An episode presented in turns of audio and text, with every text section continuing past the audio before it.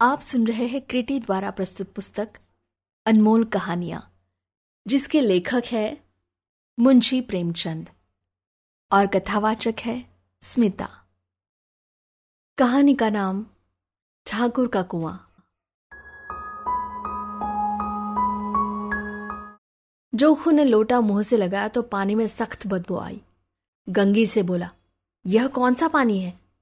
मारे बास के पिया नहीं जाता। गला सूखा जा रहा है और तू सड़ा पानी पिलाई देती है। गंगी प्रतिदिन शाम पानी भर लिया करती थी। कुआँ दूर था। बार बार जाना मुश्किल था। कल वह पानी लाई तो उसमें बू बिल्कुल न थी। आज पानी में बदबू कैसी? लोटा नाक से लगाया तो सचमुच बदबू थी। ज़रूर कोई जानवर कुएँ में गिरकर मर गया होगा। मगर दूसरा पानी आवे कहाँ से?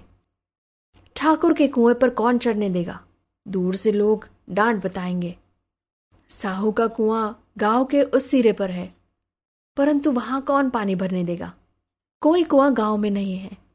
जोखू कई दिन से बीमार है। कुछ देर तक तो प्यास रोके चुप पड़ा रहा। फिर बोला, अब तो मारे प्यास के रहा नहीं जाता।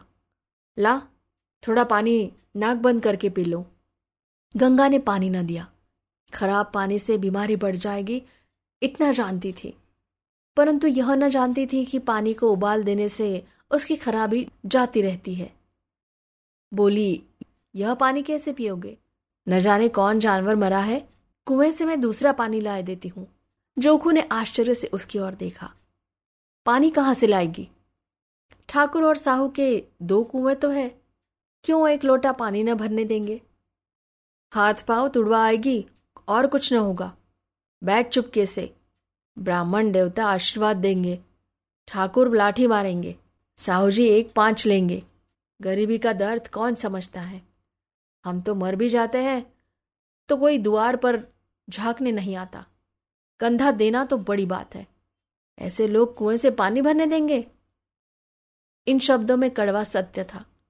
गंगी क्या जवाब देती, किंतु उसने वह बदबूदार पानी पीने को न दिया।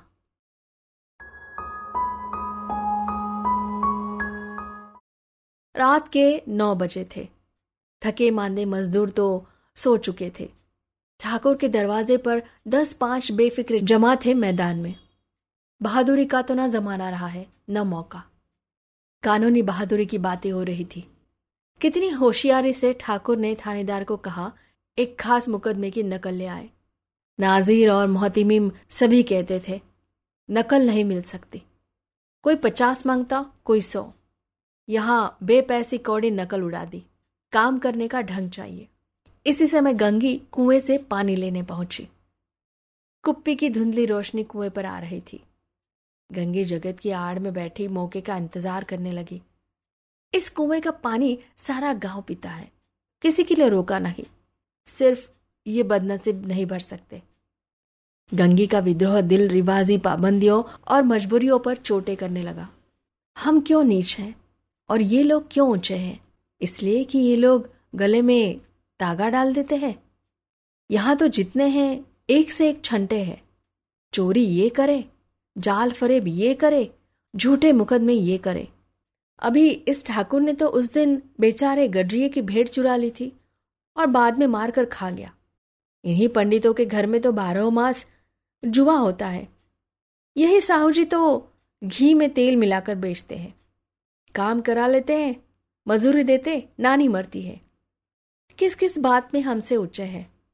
हम गली गली चिल्लाते नहीं कि हम ऊँचे हैं, हम ऊँचे। कभी गाँव में आ जाती हूँ तो रस भरी आँख से देखने लगते हैं, जैसे सबकी छाती पर सांप लौटने लगता है। परंतु घमन यह कि हम ऊँचे हैं। कुएँ पर किसी के आने की आहट हुई। गंगी की छाती धक धक करने लगी। कहीं देख ले तो गजब हो जाए। एक लात भी तो नीचे न पड़े। उसने घड़ा और रस्सी उठा ली और झुककर चलती हुई एक वृक्ष के अंधेरे साय में जा खड़ी हुई। कब इन लोगों को दया आती है किसी पर? बेचारे महगू को इतना मारा कि महीनों लहू थूकता रहा। इसलिए तो कि उसने बेगार न दी थी। इस पर ये लोग ऊँचे बनते हैं? कुएँ पर स्त्रियाँ पानी भरने आई थी। इनमें बात हो रही थी। खाना खाने चले और हुक्म हुआ कि ताज़ा पानी भर लाओ। घड़े के लिए पैसे नहीं है। हम लोगों को आराम से बैठे देखकर जैसे मर्दों को जलन होती है। हाँ यह तो न हुआ कि कलसिया उठाकर भर लाते। बस, हुक्म चला दिया कि ताज़ा पानी लाओ। जैसे हम लौंडिया ही तो है। लौंडिया नहीं तो और क्या हो तुम? रोटी, कपड़ा नहीं पाती? दस पाँच रुपए भी छीन झपट कर ले ही लेती हो। और लौंडिया कैसी होती है? मत लजाओ दीदी। छीन भर आराम करने को जी तरस कर रह जाता है। इतना काम किसी दूसरे के घर कर देती तो इससे कहीं आराम से रहती। ऊपर से वह एहसान मानता, यहाँ काम करते करते मर जाओ, पर किसी का मुँह ही सीधा नहीं होता। दोनों पानी भरकर चली गई। तो गंगे वृक्ष की छाया से निकली और कुएँ की जगत के पास आई। बेफिक्रे चले गए थे। ठाकुर भी दरवाज़ा बंद कर अंदर आँगन में सोने जा रहे थे। गंगे ने क्षणिक सुख की सांस ली। किसी तरह मैदान तो साफ़ हुआ। अमृत चुरा लाने के लिए जो राजकुमार किसी जमाने में गया था, वह भी शायद इतनी सावधानी के साथ और समझ बूझ कर न गया हो। गंगी दबे पाँव कुएँ की जगत पर चढ़ी। विजय का ऐसा अनुभव उसे पहले कभी न हुआ। उसने रस्सी का फंदा घड़े में डाला। दाएँ बाएँ चौकन्नी दृष्टि से देखा जैसे कोई सिपाही रात को शत्रु के किले में सुराख कर रहा हो। अगर इस समय वह पकड़ ली गई तो फिर उसके लिए माफ़ी या रियायत की रत्ती भर उम्मीद न थी। अंत में देवताओं को याद करके उसने कलेजा मज़बूत किया और घड़ा कुएँ में डाल दिया। घड़े ने पानी में गोता लगाया। बहुत ही आहिस्ता, जरा सी आवाज़ न हुई। गंगे ने दो चार हाथ जल्दी जल्दी मारे।